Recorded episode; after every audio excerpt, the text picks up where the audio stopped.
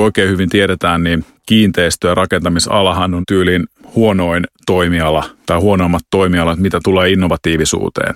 Jopa maatalous on innovatiivisempi toimiala kuin kiinteistö ja, ja tota rakentaminen, joka jollain tavalla varmaan yllättää niin kuin monet. Kyllähän täällä niin kuin mahdollisuuksia on niin paljon ja yllättävän hidasta ja kankeita se niin kuin muutos on, että meidän tarvitaan kyllä siihen niin kuin aika lailla erilaisia tekijöitä ja, ja, ja toimitapoja, että ja tehtävää on tosi paljon. Näin sanoo Schneider Electricin liiketoimintajohtaja Tuomas Quick. Tänään Älyradiossa puhutaan älykkäistä kodeista ja kaupungeista. Yli sadassa maassa toimiva Schneider Electric toimittaa energianhallinta- ja automaatioratkaisuja kiinteistöihin ja teollisuuteen. Yritys on oman alansa edelläkävijä ja niinpä keskustelemmekin Quickin kanssa tulevaisuuden asumisesta ja siitä, miten teknologia herättää rakennukset aivan uudella tavalla eloon.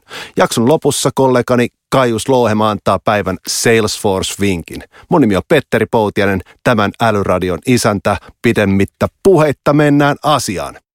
Tervetuloa älyradioon, Tuomas Quick. Kiitos. Tuomas, esitellään sut yleisölle. Sä oot opiskellut kauppatieteitä, suoritit MBA-tutkinnon yhdessä työn ohessa jossain vaiheessa. Mikä sai sut palaamaan koulun penkille? Aikanaan kun opiskelua kävin niin jäi se niin kuin ylempi korkeakoulututkinto suorittamatta, niin sitten se pitikin lähteä hoitaa niin kuin kansainväliselle puolelle, niin se oli varmaan se päällimmäinen syy. Oliko näistä lisäopinnoista jotain iloa ja jopa hyötyä? Ilman muuta oli joo, ja, ja tota, se missä mä olin, niin oli tämmöinen kansainvälinen linja, että koulua käytiin sitten, oli milloin, oli, oli Hollannissa, Belgiassa ja Englannissa ja, ja tota Skotlannissa, niin se oli oikein hyvä tapa käydä se, ja, ja tota, oppi oli oikeasti, oli vaativa ja hyvä koulu. Vuosituhannen vaihteessa työskentelit Sportling Group-nimisessä yrityksessä, joka tuotti urheilusisältöä muun muassa Soneralla, eikö vaan, erilaisiin uusiin kanaviin. Kertoisitko vähän tarkemmin, mitä siihen työhön kuului? Joo, se oli oikein mielenkiintoinen niin kuin vaihe ja pääsin niin kuin olemaan mukana tässä tota, internet-kuplan silloisessa muodostumisessa ja, ja tota, tehtiin urheilusieltopalveluita tosiaan Soneralle ja Zedille ja päästiin niin kuin ikään kuin siihen kelkkaan mukaan. Ja tehtiin tosiaan niin kuin urheilujournalismia ja mä olin silloin, luin niin kauppatieteitä ja samaan aikaan tein sitten itse asiassa urheilutoimittajan töitä, mutta monikanavaisesti, että, että tota, pyrittiin, tai luotiin semmoinen niin kuin alusta, missä sitten luotiin sisältöä silloiseen Vappiin ja SMSään ja samalla niin kuin Sonera Plaza stadionille ja, ja näin. Ja se oli tosi mielenkiintoinen kokemus. Ja sittenhän me lähdettiin siinä – niin kuin Sedin kanssa ja Soneren kanssa laajentumaan kaikkiin niihin maihin, mihin he lähti, niin, niin meillä oli tämmöinen sitten sopimus heidän kanssaan, että me oltiin niissä maissa sitten se urheilusisällön tuottaja ja itse kanssa niin reissasin silloin näissä maissa, missä oltiin Saksaa ja Turkkia ja Englantia, Hollantia, Italiaa ja, ja tota, mä olin siis niin kuin niissä avaamassa niitä maita sitten yhdessä silloisen johdon kanssa. Miten tämä IT-puumi silloin 2000-luvun alussa ja se kupla, pääsikö seuraamaan läheltä kuplan puhkeamista kenties? No kyllä oltiin ihan yhtä lähellä sitä pu, niin kuin puhkeamista kuin oltiin niin kuin sitä paisumistakin, että, että nopeasti mentiin ylös ja mentiin alas, että kyllä tämäkin oli niin kuin tosi hieno kokemus, mutta ehkä siinä sen bisnesmalli ei ollut vaan sitten sellainen niin kuin kantava ja, ja tota, siinä sitten isommat pelurit otti tavallaan ohjaksia ja sun muuta ja ennen kaikkea sinne niin kuin ollut ansaintalogiikat ikään kuin valmiita. Ja mä luulen, että vähän niin kuin ehkä asiakkaat ja toimiala ei ollut vielä niin kuin kypsä sille, että mä luulen, että sen tyyppinen niin kuin bisnesidea tänä päivänä niin voisi niin kuin kantaa huomattavasti paremmin. Oliko noin niitä tärkeimpiä oppeja, mitä sieltä jäi käteen, jos nyt miet tätä päivää ja sun työtä, niin mitä se 2000-luvun meno opetti? Joo, tavallaan, että, mutta toisaaltahan tarvii myöskin niinku sellaisia niinku avauksia, että ei tiedä ihan, että, että mitä siitä niinku tulee ja uskalletaan ottaa niinku riskejä. Niinku eihän siihen aikaan niinku tiedetty, mutta ehkä silloin oli vaan, että, että se oli niinku niin uutta ja ihmeellistä ja sitten kun muistelee vähän niitä, että kun piti lukea yksi uutinen vapista, niin siinähän luki, että hinta oli kuin jotain kolme euroa. Niin, niin miettikääpä sitä tähän päivään, että kuka olisi valmis maksaa euroja yhdestä uutisesta. että sehän niin kuin silloin jo havaitsi, että eihän tämä niin kuin bisnesmalli ole kestävä. Ei kukaan oikeasti halua tästä maksaa, että niin kuin muut tuottajat tekee tämän niin kuin maksutta. Et kyllä sieltä aika paljonkin niin kuin oppeja tuli, mutta toisaalta jos ei niin kuin mitään ole tavallaan niitä avaajia ja, ja umpihankkeen hiihtäjiä, niin ei varmaan syntyisi mitään niin kuin uuttakaan. Että, että joidenkin pitää niin kuin riskit tehdä ja jotkut ehkä oppii niitä sitten ja tekee niistä niin kuin menestyksekästä liiketoimintaa.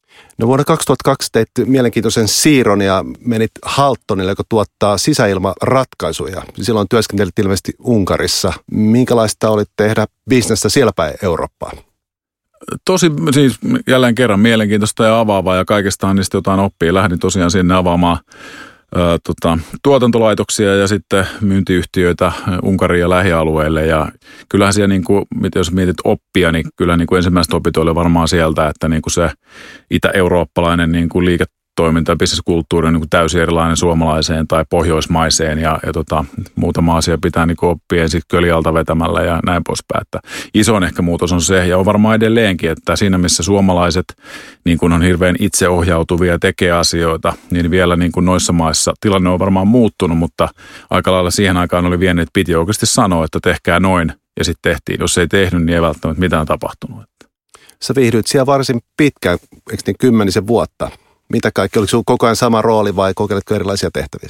No kaiken kaikkiaan joo, kyllähän se rooli muuttui aika tavalla ja oli niin kuin erilaisissa tehtävissä, että oli niin kuin silloin sen kyseisen maayhtiön niin kuin toimitusjohtajana, mutta sitten samalla tein niin kuin ikään kuin siihen liittyvää semmoista kansainvälistämistä, että matkustin aika paljon ympäri Eurooppaa ja, ja, ja näin, että kyllähän se niin kuin kaikenlaista ehti niin kuin sinäkin aikana kokemaan. No vuodesta 2015 sä oot työskennellyt ranskalaisen Schneider Electricin leivissä liiketoimintajohtajana. Puhutaan työnantajasta tässä vähän tarkemmin hetken päästä, mutta kertoisitko vähän, että mikä sai sut siirtymään Schneiderille? No olin tietysti pitkään ollut yhdellä työnantajalla ja, ja suomalaisessa loistavassa perheyhtiössä ja, ja tota, sitten vaan niin kuin nähdä jotain niin kuin muuta. Ja sitten jos tämmöinen niin kuin monikansallinen pörssiyhtiö totta kai tarjoaa niin kuin vähän erilaisia mahdollisuuksia ja ehkä nimenomaan sitä muuta. Ja, ja tota, se oli varmaan niin kuin yksi syy. Ja, ja tota, tietysti sitten muuten niin kuin toimialahan aika lailla samantyyppinen, eli kiinteistö, rakennus, energia-ala, että ei tarvinnut tehdä siitä niin, kuin niin valtavaa, valtavaa hyppyä, että siihen niin kuin liittyy. Ja kyllä mä niin kuin tästä itse toimialasta pidän kauheasti, että mitä me niin kuin tälle maapallolle tehdään ja, ja tota, mikä mahdollisuus piilee, niin mulla on kyllä sillä tärkeää, että sit, niin kuin sillä mitä tekee, niin on aika iso merkitys, että niin paljon käyttää aikaa tähän niin kuin työelämään, että, että syytä, että siitä ainakin niin kuin osittain myös nauttii. Mitä sun työnkuvaan kuuluu? Se onkin laaja kysymys, että kyllähän siihen kuuluu aika paljon. Tietysti yhtä, niin kuin liikkeen johdon tehtävähän tämä, tämä on, että ollaan niin kuin myyntimarkkinointi- ja tuotantoyhtiö täällä, täällä Suomessa ja siinä on kokonaisvaltaisesti meillä on parikymmentä toimipistettä ympäri, ympäri Suomea ja, ja tota, reilu 300 ammattilaista tuolla niin kuin kentällä, niin vastuu on kokonaisvaltainen, mutta kyllä hyvin vahvasti liittyy siihen, että miten meidän, niin kuin, meidän ratkaisuita ja, ja tota tarinaa tuodaan markkinaa ja miten me myydään, miten me toimitaan ja miten ennen kaikkea meidän asiakkaista pidetään huolta, että hyvin kokonaisvaltainen tehtävä. Tällä kun teknologian parissa, älykkäiden rakennusten parissa työskennellä, mutta kerro, mikä saa sut innostumaan ja heräämään aamuisin? No kyllä mä, vaikka onkin kaupallinen tausta, niin mä jotenkin innostun kaikesta niin kuin teknisestä ja uusista innovatiivista asioista ja niiden parissa niin kuin paljon pyöritään. Ja kyllä mua niin kuin jollain tavalla innostaa se mahdollisuus, joka meillä joka päivä on, on niin kuin markkinassa tehdä asioita eri lailla ja, ja paremmin. Työskentelet siis Snyder Electricille, joka on perustettu jonkin verran aikaisemmin kuin Salesforce, nimittäin vuonna 1836. Alkutaipaleella yritys toimi terästeollisuuden saralla, mutta viimeistään 1980-luvulla lähtien fokus on teillä ollut sähköisissä ratkaisuissa. Tuomas Quick, kertoisiko lyhyesti, mitä kaikkea Snyder Electric tänä päivänä tekee? Kiitos, hyvä, oikein hyvä avaus. Ja tuosta on aika pitkä matka tultu siitä teräksestä. Ja pakko mainita heti niin kuin pienä knoppina, että mistä Snyder voi niin kuin ikään kuin ainakin tulla mieleen.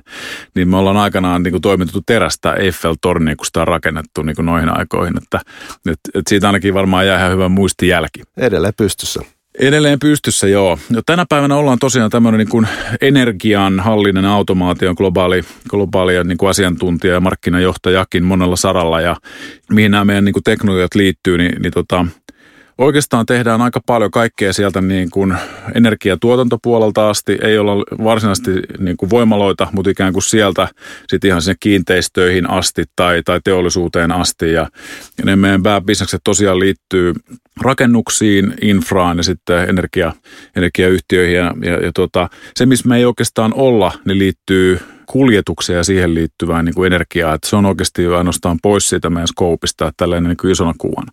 Sitten nämä niin kuin ratkaisut liittyy tosiaan hyvin vahvasti erilaisten kiinteistöjen niin kuin sähkönjakeluun, automatisointiin. Vahvana kasvusegmenttinä on tämä isot konesalit, segmentti, joka kasvaa huimaa vauhtia. Mitä enemmän me tuotetaan tällaisia podcasteja, jotka tallennetaan laitteisiin tai tehdään jotain muuta, otetaan valokuvia ja talletaan niitä cloudiin, niin, niin aina, aina niin kuin ikään kuin syntyy uusi datakeskus jonnekin ja, ja näin. Ja, ja se on niin yhtenä alueena. Sitten kaikkea muuta, mikä päivittäisesti ihmisillä saattaa niin näkyä kotona, kun laittaa valoja päälle ja pois, niin suurella todennäköisyydellä siellä on meidän niin kuin sähkökalusteet sormien alla tai tulee kiinteistöihin näkee niin kuin punaisia palokeskusmerkkejä, niin samalla todennäköisyydellä siellä on meidän laitteet ja, ja kaikkea tällaiset. Ollaan vähän varmaan niin kuin piilossa, mutta yllättävän monessa paikassa ollaan niin kuin päivittäisesti mukana. Schneider Electric on ranskalainen yritys. Näkyykö se jollain tavalla teidän kulttuurissa? Ei varmaan mitään semmoista isompaa. Ehkä semmoinen, mikä me mielletään ehkä niin kuin teknologiayhtiöiksi itsekin niin kuin amerikkalaiset ja, ja, ja saksalaiset yhtiöt, mutta ehkä vähän unohtuu välillä, että onhan niin kuin Ranskallakin vahvat juuret teknologiassa ja, ja teollisuudessa. On niin kuin paljon autoyhtiöitä ja syntyy lentokoneita ja muuta, että, että kyllä sitä niin kuin hyvin vahvalla tämmöisen teknologiakulmalla tullaan kyllä niin kuin Ranskastakin. Ja, ja toinen on varmaan semmoinen niin kuin kansainvälisyys, että kyllähän niin kuin – ranskalaisetkin jo kautta historian on ikään kuin maailmaa vallottaneet ja samalla tavalla sekin kyllä näkyy, että aika lailla semmoinen kansainvälinen niin kuin tekeminen asioissa. Että ehkä tällaisia juttuja. Minkä tyyppisiä arvoja teillä on, mitä pystyisi lataamaan muutaman? No kyllä ne arvot liittyy oikeastaan hyvin vahvasti tällaisiin niin kuin isoihin teemoihin, kuten niin kuin tasapuolisuus ihmisten välillä ja, ja tämmöinen niin kuin eri sukupuolten välillä ja ylipäätään sitten tämmöinen niin kuin ympäristöystävällisyys ja, ja, ja tällaisia niin kuin, ja hyvin, hyvin vahvoina nämä arvot niin kuin meillä niin kuin näkyy päivittäisessä elämässä, että se ei ole vaan niin kuin sellaista niin kuin johdon juhlapuhetta, että kyllä oikeasti tehdään asioita näiden, näiden eteen. Snyderilla on noin 150 000 työntekijää maailmalla ja Suomessakin te olette operoinut jo 40 vuotta. Ymmärtääkseni teillä on noin 500 työntekijää täällä Suomen mantereella. Mutta mitä on teidän yrityksen pääalueet? Mitä teette Suomessa? No joo, meillä on varmaan noin 5500 ihmistä Suomessa tällä hetkellä ja pääsääntöisesti me ollaan niin kuin myynti, markkinointi ja sitten palveluyhtiö.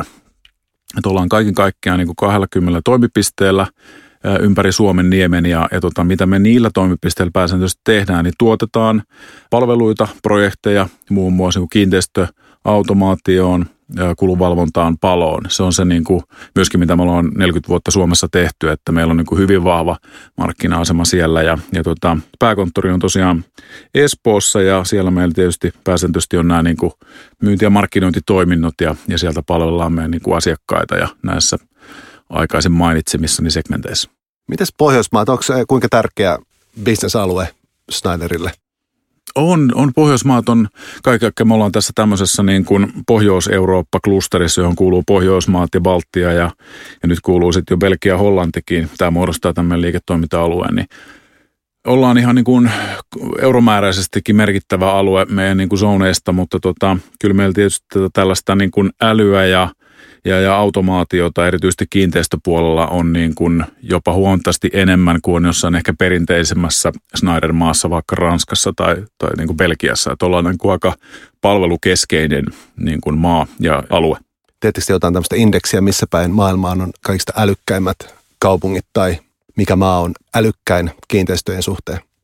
Me seurataan tällaisia niin kuin liitettävien laitteiden niin kuin kehitystä, että miten niin kuin esimerkiksi teknisiä laitteita liittyy erilaisiin analytiikkapalveluihin, niin siinä kyllä itse asiassa Suomi täytyy sen verran mainostaa, että suomalaiset ja Suomi niin kuin oli kasvumielessä grupin ykkönen. Eli se on niin kuin aika paljon. Me ollaan kuitenkin niin kuin reilussa sadasmaassa läsnä ja jos Suomi, piskuinen Suomi niin kuin ikään kuin saa ykkösiä jossain, niin jostainhan se kertoo. Eli se kertoo mun mielestä siitä, että täällä niin kuin markkina, eli ihmiset ovat valmiita ottamaan niin kuin jo aika edistyksellisiä asioita käyttöön. Että, mutta se on musta niin kuin hieno, hieno lupaava asia kaikille meille. Ja mä jotenkin aina halunnut uskoa siihen, että Suomi olisi se maailman IoT-pääkaupunki jollain tavalla maailman kartalla. Ehkä me ollaan menossa sinne suuntaan. IoT-laitteiden hallinta tuottaa 45 prosenttia teidän globaalista liikevaihdosta, eikö juu? Tästä voisi päätellä, että IoT ei ole ihan pelkkää hypeä enää teille. Teillä on kuitenkin 25 miljardia liikevaihtoa tai jotain sinne päin. Voiko antaa jotain esimerkkejä teidän IoT-ratkaisuista? Mitä ne on? Joo, kyllä sä oot ihan oikeassa, että se jopa yllättää se luku, että toi mihin viittasit, niin liittyy tosiaan semmoiseen niin liiketoimintaan, missä meillä on ikään kuin jonkunlainen niin kuin IoT-mahdollisuus. Se saattaa olla joku tämmöinen laite, joka on kytkettävissä verkkoon ja siitä tänä päivänä tulee jotain niin kuin digitaalista liiketoimintaa ja liikevaihtoa, tai sitten niin, että sillä on mahdollisuus sellaiseen. Eli siihen viittaa toi, että se on melkein puolet jo meidän niin kuin liikevaihdosta. No tätä niin kuin IoTta sittenhän niin kuin sitä on hirveän paljon ja se määritelmä varmaan on kaikille vähän niin kuin erilainen, mutta ehkä mä tähän nostaisin niin kuin tämmöiset analytiikkapalvelut niin kuin ensimmäisenä niin kuin oikeasti koneälykiinteistöihin. Ja, ja tällä ihan kansankielisesti, mitä se tarkoittaa, niin me liitetään kiinteistössä olevat tekniset laitteet, kuten IV-koneet, ilmavaihtokoneet, jäädyttimet, lämmittimet, oviverhot, huoneohjaukset – meidän sinne pilvessä toimivaan analytiikka-alustaan, joka alkaa sitten, kat- ja sinne tulee tietyt erilaiset asetusarvot ja, ja, ja näin, ja, ja niitä koneäly alkaa sitten pureskelemaan 24-7 ja löytää sieltä koko aika erilaisia asioita, mitkä on hyvin tai, tai huonosti, ja, ja antaa sieltä sitten tällaista niin kuin hyvin selkokielistä raporttia, että, että tässä kyseessä vaikka kauppakeskuksessa kerros 6, niin täällä on niin kuin joku väärässä asennossa ja täällä on lämmitys ja jäähdytys samaan aikaan päällä. Tämän eurovaikutus on 6000 euroa kuukaudessa, että teet tämä ja säästä tällainen kustannus jatkossa. Eli hyvin menee tämmöiseen selkokieliseen niin kuin ohjeistukseen, että mitä pitäisi tehdä. Tämä on ehkä konkreettisin esimerkki semmoinen, että mikä on niin kuin kaikille jo tänä päivänä saatavissa ja, ja tota, voi tarjoa niin kuin hyvinkin merkittäviä taloudellisia hyötyjä. Että tämä oli se, missä mä viittasin, missä Suomi on niin kuin ollut ykkönen kasvun osalta, että Mites tavalliset, mites tavalliset asuinrakennukset? Te uputatte erilaista anturia, eikö niin, asuinrakennuksia. Mitä, mitä hyötyä asukkaille on tämmöistä etähallinnasta tai etämonitoroinnista? No varmaan aika paljonkin, että tämä asumiseen on sitten paljon, niin kuin me asuina ollaan varmaan vähän erilaisia eläimiä ja meitä niin kuin varmaan spontaanisti eniten kiinnostaa sitten niin kuin ehkä turvallisuuteen liittyvät asiat. Näkee, että onhan himassa niin kuin ovet lukittu ja, ja ehkä kameran kautta näkee, onko joku tulossa ja niin poispäin. Lainsäädännön mukaan saunaa ei saa pistää puhelimella päälle. Se olisi varmaan se niin kuin ensimmäinen appi, minkä suomalaiset niin kuin. Nythän tämän tyyppistä tekoäly on tullut kotitalouksiinkin jo paljon ikään kuin, että, että kodin laitteet ä, tulee analytiikka-alustaan ja sitten sulla on niin kuin iPadilla tai jollain muulla laitteella Sulla on se niin kuin asunnon pohjakartta ja pääset siitä säätämään sun omien niin kuin asuintilojen lämpötilat sellaisiksi, kun sä tarvit ne. Tai, tai voit katsoa, että yläkerrassa, jos seuraava viikko on kukaan, niin, niin viedään minimilämpötilat sinne. Niin mä luulen, että tämmöisen niin kuin käyttöliittymän ja applikaation kautta se tulee lähelle meitä niin kuin kuluttajia. Kuinka turvallisia nämä järjestelmät on, pystyykö ne häkkäämään? Esimerkiksi jos haluaa tehdä jotain pientä kiusaa naapuriyhtiö. Sehän ei sinänsä riipu järjestelmistä ja, ja tota, internetistä sinänsä, vaan ikään kuin miten ne on tehty, millaiset tavallaan turva-asiat siellä on otettu huomioon, miten salasanat tehdään, miten niistä pidetään huolta ja aika paljon se niin kuin ikään kuin käyttöön, mutta tämä on meille ihan semmoinen niin kuin ykkösasia, että, että me ollaan niin kuin satsattu tähän asiaan ja ihan sertifioitu meidän toiminta tämmöisen kansainvälisen luokituksen mukaan ja mun käsityksen mukaan ollaan ainoa niin kuin toimija Suomessa, jolla tämmöinen on. Kysyykö teidän asiakkaat paljon tätä tietoturvapuolta, kun ne miettii teidän ratkaisuja? No, mitä mä, mä sanoisin näin, että enemmän pitäisi kysyä. Itse kiinteistönomistajana kyllä olisin asiasta enemmän niin kuin huolissaan. Että, että, että selvästi mun mielestä ne, jolle asia on niin kuin super tärkeä, niin, niin kysyy. Eli puhutaan valtiohallinnosta, poliisilaitoksesta, tämän tyyppisistä toimijoista. Niille se kaikki tulee ensimmäisenä, että mitäs tietoturva-asiat. Sitten niin kuin tahot, jotka ei ole ehkä niin, se ei ole niin, kuin niin kriittinen asia tai se ei ole ollut heille ongelma aikaisemmin, niin, niin he ei sitten ehkä osaa sitä kysyä. Että et mä luulen, että tässä tulee aika iso murros tapahtumaan seuraavien vuosien aikana ja, nähdään niin kuin isompi liike siinä, että mitä enemmän siitä tulee niin kuin ihmiset tietoisiksi, niin sitten se alkaa niin kuin vaikuttaa päätöksentekoon. Mites teillä? Snyder Electric käyttää hyvin vahvasti Salesforcen alustaa. Sä oot todennut tuossa aiemmin, että Salesforce integroi koko rakentamisen alaa. Mitä sä tarkoitat tällä? Jos me ajatellaan tällaista niin kuin perinteistä rakennusprojektia, jossa niin kuin aikaisemmin viittasi ehkä tähän rakennusalaan ja toimialaan, että on aika tämmöinen niin kuin perinteinen ja jopa siiloutunut ja pilkkoutunut, että kun tulee rakennushanke ja se suunnitellaan ilmanvaihto, sähkö, automaatio, kaikki tehdään edelleen aika lailla omina kokonaisuuksinaan, ei integroituna. Ja, ja sitten kilpailutaan erikseen ja sitten niistä syntyy jonkunlainen lopputulos sitten, mikä jokainen rakennushan on vähän niin kuin pilotti kun se, kun se syntyy, niin tässä mielessä Salesforce integroi, koska sieltä niin kuin tulee niin kuin näkyvyys erilaisiin hankkeisiin, jotka sitten liittyy siihen kyseiseen rakennushankkeen, niin näin mekin niin kuin toimitaan. Sieltä meillekin tulee ilmi asiat, että hei, täällä on tämmöinen rakennus syntymässä, jossa sitten nähdään niin kuin erilaiset mahdollisuudet tulevan niin kuin yhteen. Tuomas Quick, keskustellaan seuraavaksi vähän älykkäistä kaupungeista ja rakennuksista lisää. Ja suomalaisena on varmaan helppo ajautua ajattelemaan, että meidän suurimmat kaupungit ovat niitä maailman älykkäimpiä. Mutta onko todellisuudessa niin?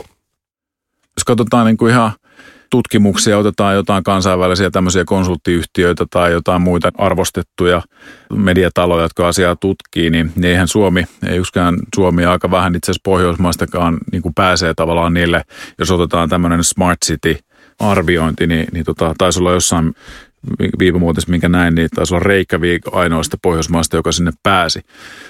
Mutta se, että mitä kaikkea siellä arvioidaan, niin, niin se on niin kuin aika maailmaa syleilevää vielä. Että, että kyllä mun mielestä itsekin on nyt kun aika monessa maassa käynyt, niin jos ajattelee, että miten niin kuin asiat vaikka nyt Helsingissä tai Tampereella tai Turussa niin kuin suomalaiskaupungeissa ylipäätään toimii, oli se sitten niin kuin pysäköintiä tai erilaisten niin kuin julkisten palveluiden saatavuutta tai mobiililippujen ostamista tai jotain sellaista, niin, niin tota, kyllähän täällä mun mielestä niin kuin varsin edistyksekkäitä ollaan, jos vertaa johonkin isoihin pääkaupunkeihin maailmassa.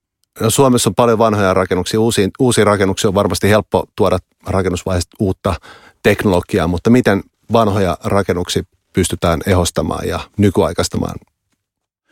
Itse asiassa aika paljonkin. Että jos nyt ajatellaan näin, niin – ja taas jälleen tilastojen valossa, niin kyllähän niin kuin Suomessa taitaa olla 250 000 tällaista niin kuin julkista kiinteistöä, jotka ei ole niin kuin rakennuskäytössä. Koko niin kuin Suomen rakennuskanta on taitaa olla 1,5 miljoonaa, niin tästä niin kuin sanotaan nyt se julkisten tai tämmöinen niin kuin kaupallisten kiinteistöjen määrä, niin kyllähän siitä suuri osa on niin kuin rakennettu 70-luvun jälkeen, jossa kaikki on jonkunlaista automaatio tullut siitä vanhempi tai jopa sen jälkeen rakennettu, niin aika paljon siellä on niin kuin saneerattu. Että dataa kerätään jo paljon, mutta ei sitä välttämättä vielä hyödynnetä. Et tutkimusten mukaan taitaa niin kuin alle 10 prosenttia olemassa olevasta datasta olla hyötykäytössä. Et se niin kuin mahdollisuus on kiinteistöomistajalle ottaa paljon enemmän niin kuin sitä dataa käyttöön, viedä sitä niin kuin pilveen ja toki pitää niin kuin miettiä, että miksi. Että ei vaan, saa vaan tehdä jotain ja, ja tota, niin kuin haukiun kalatyyppisesti, vaan pitää itselle päättää, että mitä se haluaa tehdä. Niin kyllähän niin kuin palveluita on tänä päivänä aika paljon saatavissa suhteessa siihen, kuinka paljon niitä toistaiseksi käytetään. No tyypillisesti minkälaisia palveluja voisi tuoda vanhalle rakennukselle? Minkälaisia älyratkaisuja esimerkiksi teiltä voisi tilata? Mä uskon, että tämmöinen niin kuin analytiikka suomalaisille olemassa oleville kiinteistöomistajille olisi ikään kuin se kehänkärki tällä hetkellä. Eli se on niin käytännössä saatavilla ihan jokaiseen kiinteistöön, jos on niin kuin automaatioteknisiä laitteita. Niin toki tapauskohtaisesti katsotaan, että, että mitä siellä on järkevää tehdä, mutta, mutta tämmöinen kiinteistö voidaan liittää niin kuin analytiikkapalveluun ja sitten sen sijaan, että joku koko aika tutkii sen kiinteistön prosesseja, niin sitten se analytiikka alkaa tekemään sitä joka päivä ja 365 vuorokautta vuodessa. Ja sitten alkaa saamaan sitä selkokielistä raporttia siitä, että mitä täällä kannattaisi tehdä. Ja sitten kun ne niin kuin toimenpiteet on priorisoitu ikään kuin europerusteisesti, että mikä kannattaa lähteä korjaamaan ensiksi, niin kyllä se niin kuin takaisinmaksu on, on niin kuin aika nopea siinä. Ja meillä on niin kuin tänä päivänä tuhansia kiinteistöjä jo globaalisti kytkettynä tänne pilveen ja satoja tuhansia laitteita ja mittausdataa kerätään jo niin kuin, niin kuin miljarditolkulla vuosittain, että, että me ollaan saatu jo tosi paljon ikään kuin sitä hyötydataa, että tiedetään koko ajan paremmin, että mitä tehdään ja mikä se mahdollisuus on. No mitkä ne suurimmat hyödyt on? Onko se energiansäästö ykkösenä vai mitä, mitä kaikkea sieltä löytyy? No toki energiansäästö on se varmaan niin kuin helposti mitattavin asia. Että et, et meidän niin kuin datan mukaan niin näistä kohteista, mikä on analytiikkaan niin kuin kytketty, niin, niin säästöt on jotain 20-25 prosentin luokkaa niin kuin puhutaan energiakulutuksessa. Mutta toki se niin kuin järjestelmä katsoo myöskin olosuhdetietoja, eli päästään kiinni siihen, että tulee niin kuin tuottavampia sisäympäristöjä. Ja sitten kolmas kulma niin kuin liittyy niin kuin huoltoon, että sen sijaan, että tehdään tämmöistä niin kuin ikään kuin määräaikais kalenteriperusteista huoltoa, niin ei tarvitse sitä tehdä, vaan sitten se perustuu tarpeeseen. Eli voidaan vähän niin kuin unohtaa ne kaksi-kolme kertaa tehtävät huolot ja tehdä ne silloin, kun ikään kuin analytiikka kertoo, että, että, että aika, aika moni, moniakin muutoksia. Mitäs tulevaisuudessa, kuinka kaukana on semmoinen päivä, että meidän suomalaiset kotimaiset rakennukset alkaa tuottaa energiaa verkkoon, eli yli, yli sen oman tarpeensa? No ei siihen varmaan päivääkään, koska se on niin kuin jorkipäivää, että, että sitä niin kuin tehdään jo. Ää, oli just siihen tulossakin, että ikään kuin ei pelkästään se energian säästö, vaan sitten se ikään kuin kokonaisenergian hallinta, eli, eli tota, tällaisia kiinteistöjä, johon tulee jo mittavia muun muassa tota, niin kuin aurinkovoimaloita, ja, ja sitten kun he pystyvät sitä omaa niin kuin energiatasettaan tämmöisessä mikroverkossa paremmin hallinnoimaan, niin meillä on tässä yksi kohde, joka joka on niin kuin nyt valmistunut ja tänä vuonna otettu käyttöön, niin, niin, niin tuota asiakkaan itsensä arvioimana niin, niin säästää yli 50 jopa 70 prosenttia heidän niin kuin energiakustannuksistaan vuodessa. Että se on niin kuin, niin kuin massiivinen ja siinä se niin kuin oikeasti ää, ruvetaan puhua jo hyvin tällaisesta automatisoinnusta kokonaisjärjestelmästä, joka ottaa huomioon ää, säätilat ja siihen vaihtelut, sitten sähkömarkkinan ja siihen liittyvät ennusteet ja tuntitasolla optimoi koko sitä kiinteistöenergiajärjestelmää. Puhutaan aika niin kuin vaativista kokonaisuuksista. Sillä tavalla voi varmaan myös saada ihmiset kuntoilemaan, kun pitää hissit pois päältä. Miten, Ihan hyvä avaus. miten, millaisia palveluita älyrakennus voi tarjota oikeasti suomalaisille jo tänä päivänä? No näihin aikaisempiin viitataan, niin mä itse jotenkin uskon siihen, että jos me niin kuin ajattelet itseäsi ja meitä niin kuin kuluttajina, niin oikein vakavalla naamalla, että kuinka monessa niin kuin rakennuksessa on käynyt, missä itselle on tullut sellainen tunne, että tämä rakennus on niin kuin tosi älykäs en mä kyllä ole hirveän monessa käynyt. Että, että mä uskon, että ne tulee sen kautta, että itse asiassa kiinteistö tulee enemmän käytettäväksi meille niin kuin kuluttajille. Että siihen tulee niin kuin joku äh, mahdollisesti älypuhelin appi ja sen appin kautta pääset rupea, niin kuin tekemään jotain, alat nähdä sieltä niin kuin huone, niin kuin vaikka neukkareiden varaustilanteen ja onko niin kuin parkkihallissa tilaa ja onko siellä sähköauton latauspaikalla tilaa ja, ja, ja tota, voinko mahdollisesti työpäivän jälkeen puhelimen kautta tilata jotain palveluita, jotka odottaa aulassa, jotka helpottaisi mun arkeen, niin mä luulen, että tällaisia palveluita on jo, ja, ja mä luulen, että sieltä se ikään kuin alkaa äly tulla enemmän meille kuluttajille. Mitäs sähköautot? Te olette varmaan myös havainnut sen, että niitä alkaa tulla markkinaa. Kyllä ollaan havaittu ja ollaan siinä niin kuin markkinassa aktiivisesti mukana niin kuin sähköautojen latauksen kautta. M- miten taloyhtiöiden pitäisi varautua tähän sähköautobuumiin? Se on hyvä kysymys ja, ja tota, vastaus on ainakin, että ainakin huomattavasti paremmin kuin tänä päivänä. Ö, toki tietysti niitä tehdään niin kuin tälleen rakennusliikeperusteisesti ja, ja en tiedä, onko siellä ihan täysin vielä se tulevaisuusnäkymä olemassa, mutta kyllähän sinne vähintään pitäisi niin kuin varaukset tulla. Et itsekin asun niin kuin 2009 valmistuneessa kerrostalossa, jossa niin kuin oikeasti lukee niin kuin parkkihallin – ikkunoissa, että, että näissä niin kuin sähköpisteissä ei saa ladata sähköautoja sen takia, että koska ne menee niin kuin yleiseen tota, sähkölaskuun. Eli kyllä ne varaukset varmaan liittyy siihen, että ikään kuin rakennetaan semmoinen infra, että se on niin kuin tulevaisuudessa mahdollista ikään kuin sen sähkön jakelun mitotuksen osalta ja sähköliittymien osalta ja, toisaalta sitten niin, että ne niin kuin laskut voidaan kohdistaa oikeille niin kuin osakkeille. Että tämän tyyppisiä asioita siellä varmasti niin kuin tulee vähän niin kuin jopa yllättää, että sitä ei niin kuin, nyt se on musta niin kuin ruvennut parantumaan, että ikään kuin se, se mahdollistaminen, mutta aika paljon siellä on kyllä vielä tehtävää. Kurkataan vähän vielä kristallipallon. Millainen on Suomen älykkäin rakennus kolmen vuoden päästä, vuonna 2022? Kyllä mä luulen, että se liittyy siihen, että se on niin kuin valjastettu erilaisiin tällaisiin analytiikkaohjelmiin ja se energian käyttö on, on niin kuin optimoitu. Onko se sitten niin kuin nolla energiatalo tai, tai jopa energiapositiivinen, se tuottaa takaisin jotain sähköverkkoon, niin varmasti se on niin kuin yksi elementti, mutta sitten kyllä niin, että se on oikeasti niille käyttäjille – tämmöinen intuitiivinen ja mun mielestä yksi elementti on, että sitä pystyy käyttämään jo tavalla tai toisella sun älypuhelimesta, niin mä luulen, että silloin se niin kuin ihminen oikeasti kokisi, että tämä on niin kuin älykäs rakennus. Että ei se varmaan niin kuin se mullistavampaa tarvi olla, että se on niin kuin älykkään kolmen vuoden päästä. No viimeksi me puhuttiin Jufo Peltomaan kanssa lisätystä todellisuudesta ja hän, hän mainitsi, että jatkossa ei niinkään tarvi sisustaa tai, tai maalata, maalata seiniä, vaan katsoo vaan tiettyjenlaisen lasien läpi, niin, niin tavallaan saa rakennuksen näyttämään ihan just siltä, miltä haluaa. Onko sulla mitään idiksiä, mitä lisätty todellisuus tai AR pystyisi oikeasti tarjoamaan nyt lähitulevaisuudessa niin älytalon asukkaille? Mihin mä niin kuin uskon, mitä teknologiahan tänä päivänä mahdollistaisi paljon, että, että miten tämmöinen lisätty todellisuus niin kuin tukisi paremmin sitä kiinteistön käyttöä ja huoltoa ja ylläpitoa. Että nythän niin kuin kaikki ikään kuin tekniset laitteet menee aika lailla kiinteistössä piiloon erilaisten niin kuin materiaalien ja alaslaskettujen kattojen ja, ja teknisten tilojen niin kuin piiloon. Mutta sitten kun tulee niitä huoltotarpeita, niin ikään kuin tämmöinen rakennusvaiheessa tehtävä vaikka mallinnus ja sinne vietävä data ja, ja niin sehän olisi tämmöisillä älylaaseilla nähtävissä jo, että tota, ottaa lasit päähän ja näkee ikään kuin mitä on ton seinän sisällä tai mitä on ton seinän takana, missä mahdollinen joku niin kuin vesivuoto on ja, ja näin poispäin. Niin sehän olisi mahdollista tänäkin päivänä jo. Se ei ole niin kuin sinänsä mitään ufojuttua, että, että, mutta ne ei vaan niin kuin, ne on kuitenkin lisäkustannuksia ja, ja ne, lisäkust, tai ne hyödyt tulee sitten sen niin kuin – elinkaaren aikana, niin ei tähän oikein päätyä sitten siinä niin kuin investointivaiheessa. Kyllä, noita, no, no, noita laseja odotellessa, että näkee seinien läpi. Ähm, meillä vakiokysymys tähän loppuun. Mikä sun mielestä on juuri nyt älykkäintä? Se voi olla mikä tahansa tuote, palvelu, ajatus tai kirja. No kyllä mun mielestä älykkäintä on jollain tavalla hyödyntää teknologian mahdollisuudet. Että se, mitä niin kuin nykyään on jo, niin, niin miten se otetaan niin kuin käyttöön.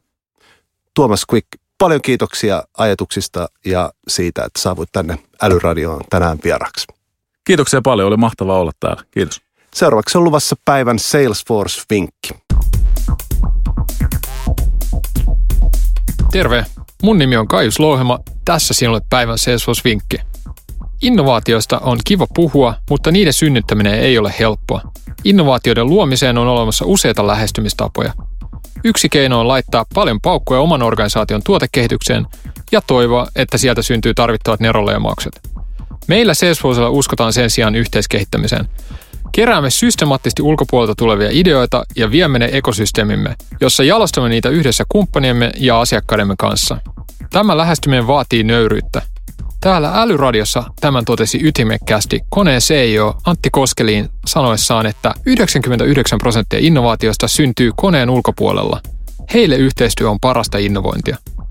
Mikäli haluat oppia uutta ja tutustua ekosysteemin mahdollisuuksiin, suosittelen tulemaan Basecamp Helsinki-tapahtumaan toukokuussa.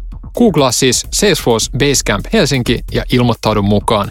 Paikkoja on rajoitetusti, joten nopeus on valttia.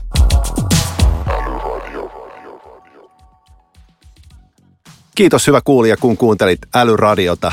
Toivottavasti opit seurassamme jotain uutta. Mielellämme kuulemme palautetta. Voit arvostella podcastimme esimerkiksi Applen podcast-sovelluksessa. Kommentteja ja kysymyksiä voi laittaa esimerkiksi Twitterissä häsällä Älyradio. Älyradion teemoista voit lukea lisää blogistamme osoitteesta salesforce.com kautta suomi-blogi. Kuulemiin.